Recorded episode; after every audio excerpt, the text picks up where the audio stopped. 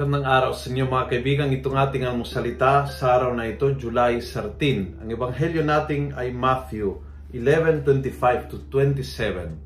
Sabi ni Jesus, Father, Lord of heaven and earth, I praise you because you have hidden these things from the wise and the learned and revealed them to simple people. Mga simpleng tao ay talagang malakas sa Panginoon. Nasa puso ng Diyos ang mga tao na ay simple. Ikaw ba ay simple o komplikadong tao? Marami bang uh, marami bang komplikasyon sa buhay? Mahirap paligayahin ang buhay mo. Marami kang dahilan kung bakit ikaw ay malungkot o magulo pa ang buhay mo.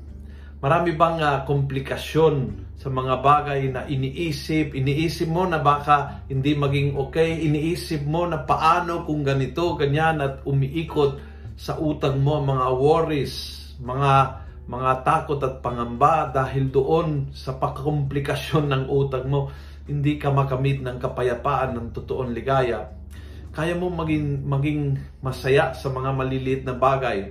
A lunch with your family, a coffee with a friend.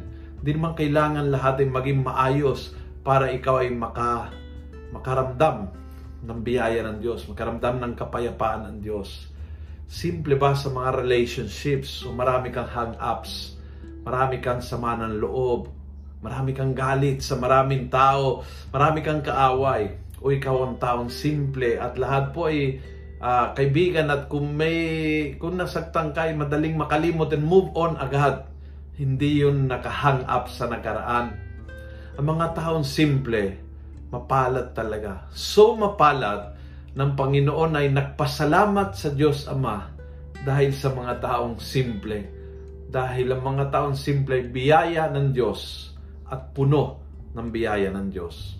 Kung nagustuhan mo ang video ito, pass it on. Punuin natin ang good news sa social media. Gawin natin viral araw-araw ang salita ng Diyos. God bless.